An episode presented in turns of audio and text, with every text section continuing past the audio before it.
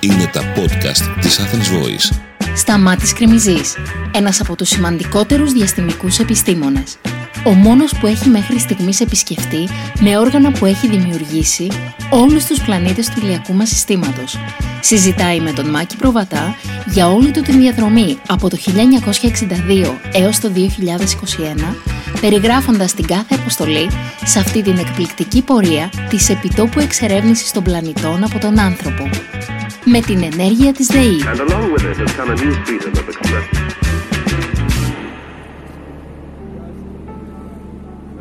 Θα γινόταν έτσι κι αλλιώς. Αλλά πιστεύετε ότι το, ο, ο Σπούτνικ ε, των Ρώσων, απλό, των Σοβιετικών, απλά επιτάχυνε πολύ τα γεγονότα; Ε, θα έλεγα ότι ο, ο ψυχρός πόλεμος επιτάχυνε τα γεγονότα, διότι η- ξέρετε η, μετά το τέλος του Δεύτερου Παγκοσμίου Πολέμου, όπως όλοι γνωρίζουμε, μια ομάδα από τους Γερμανούς ε, ρουκετατζίδες σε εισαγωγικά ε, συνελήφθησαν από τον Αμερικανικό στρατό, μια άλλη ομάδα από το Σοβιετικό στρατό, οι μεν πήγαν στην Αλαμπάμα, οι, μεν, οι δε πήγαν στο Star City στη Ρωσία και άρχισε η κατασκευή πυράβλων για στρατιωτικούς σκοπούς. Δεν είχε κανένας υπόψη του να κάνει εξέρευνηση του διαστήματος.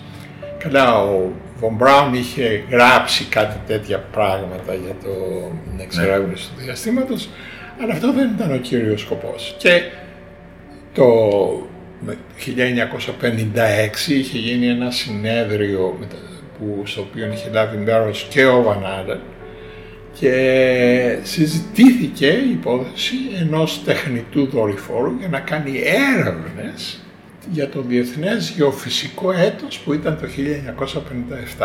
Α, Και συζητήθηκε ας πούμε η υπόθεση των τεχνητών δορυφόρων. Άρχισε μια προετοιμασία. Οι, οι Αμερικανοί είχαν τη δυνατότητα να εκτοξεύσουν α- ένα δορυφόρο με, μια, με ένα πύραυλο που είχε προετοιμάσει ο Βον Μπράουν στην Αλαμπάμα για στρατικούς, στρατιωτικούς λόγους, στρατικούς σκοπούς και ήταν έτοιμος να γίνει μια τέτοια εκτόξευση, αλλά ο πρόεδρος Άιζενχάουερ είπε ότι δεν θέλω, νομίζω ότι το είχαμε πει αυτό, δεν θέλω το επιστημονικό πρόγραμμα για την εξέρευνηση του διαθυστήματος να έχει σύνδεση με την, ε, ο Υπουργείο Άμυνας της χώρας. Πρέπει να είναι όλος διόλου επιστημονικό. μάλιστα. Πρόεδρος Άιζενχάουερ. Και έδωσε την ευθύνη στο ναυτικό, στο, αλλά όχι στο ναυτικό, το στρατιωτική μονάδα του ναυτικού, την ερευνητική μονάδα του ναυτικού, να κατασκευάσει έναν πύραυλο με πυρά και ένα δορυφόρο με πειράματα τα οποία θα εκτοξεύονταν ξέρω εγώ, στο διάστημα κτλ.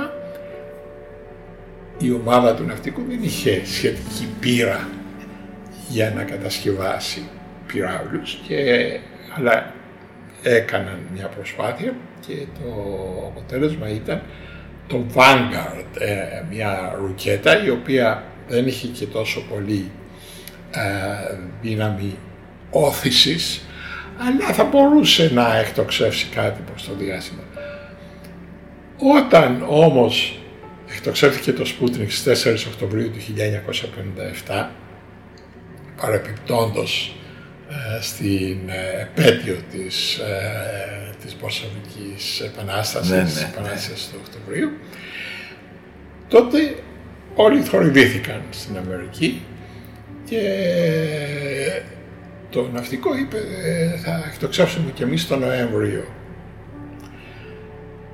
Και εν πλήρη όψη όλων των τηλεοπτικών μέσων ή πήγαν στο Cape Canaveral, έγινε η πυροδότηση του πυράβλου και έγινε μια ε, τεράστια έκρηξη. Μια τεράστια αποτυχία δηλαδή. Ναι, εννοεί. και έγινε ας πούμε τε- περίγελος της, ε, της, ε, του κόσμου τότε ας πούμε, κάναν και οι Αμερικανοί αυτό και τα λοιπά. Και ο, Αρε- ο Άιζενχάουερ πίστηκε ότι εντάξει λέει να χρησιμοποιήσουμε τη ρουκέτα της στρατιωτική του, Α- του Von Braun και που του λεγόταν Jupiter C. Και μέσα σε τρεις μήνες ε, προετοιμάστηκε η ρουκέτα και ο δορυφόρος. Ο Βανάλεν παραπιπτόντος είχε προετοιμάσει όργανα και για το ναυτικό και εργάζονταν ε, πίσω από το παραπέτασμα ας πούμε και με το στρατό και τον Von Braun για ένα μικρό δορυφόρο με όργανα για να εκτοξευθεί από το Jupiter C. Ναι. Και αυτό έγινε στις 30 Ιανουαρίου του 1958, λίγους μήνες αργότερα, επιτυχώς και αυτό ήταν ο πρώτος δορυφόρος Explorer 1 που έ- έδωσε ενδείξεις ότι κάτι περίεργο συνέβαινε στο διάστημα σε ύψος, ξέρω εγώ, 300-500 χιλιόμετρων. Μάλιστα. Αλλά δεν καταλάβαινε κανένας περί τίνος πρόκειται και μετά έκαναν το Explorer 2 με άλλα όργανα και το Explorer 3 και τελ- το Explorer 2 πήγε στον κόρπο του Μεξικού Ε, τότε όπως είχαμε πει και προηγουμένως ε, συνήθως η, η πύραυλη δεν ήταν και τόσο α, ε, φεράγγι μπορεί να το πει κανείς Ναι, ναι. Ε, και ορισμένοι ε, ε, κρίνονταν, ο- άλλοι χάνανε τον δρόμο τους κτλ. Αλλά πότε πότε περνούσε και κάποιος στο διάστημα και κάνει τη δουλειά που έπρεπε να κάνει. Και με το Explorer 3 ας πούμε μπήκε βάλανε δύο και δύο μαζί και είπαν αχ υπάρχει τεράστια ραδιενέργεια, ακτινοβολία συγγνώμη στο, στο διάστημα και μάλιστα ένας από τους συνεργάτες του Βανάλεν ε, είχε, του είχε, είχε γράψει μια, ένα σημείωμα και λέει το διάστημα είναι ραδιενεργό. Τώρα ακόμη και σε μένα μοιάζει αστείο αυτό.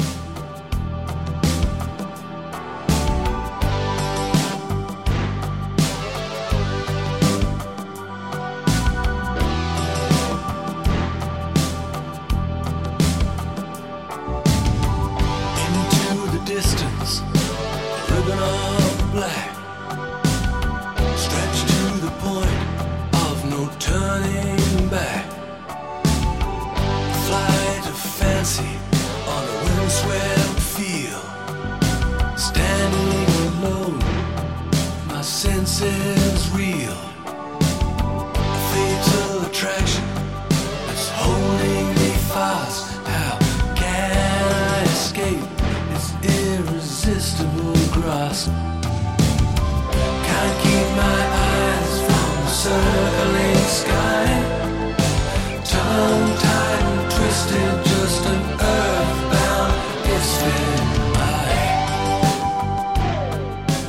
Να, να πω κάτι για να κλείσουμε αυτό το πρώτο κομμάτι της συζήτησης.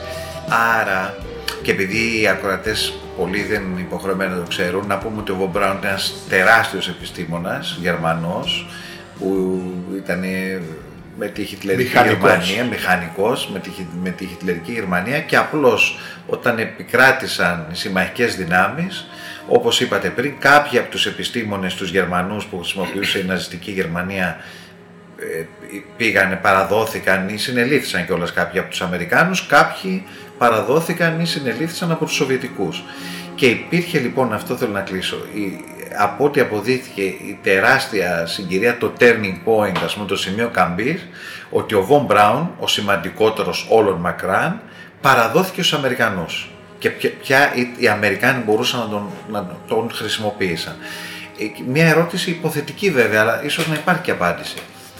What if.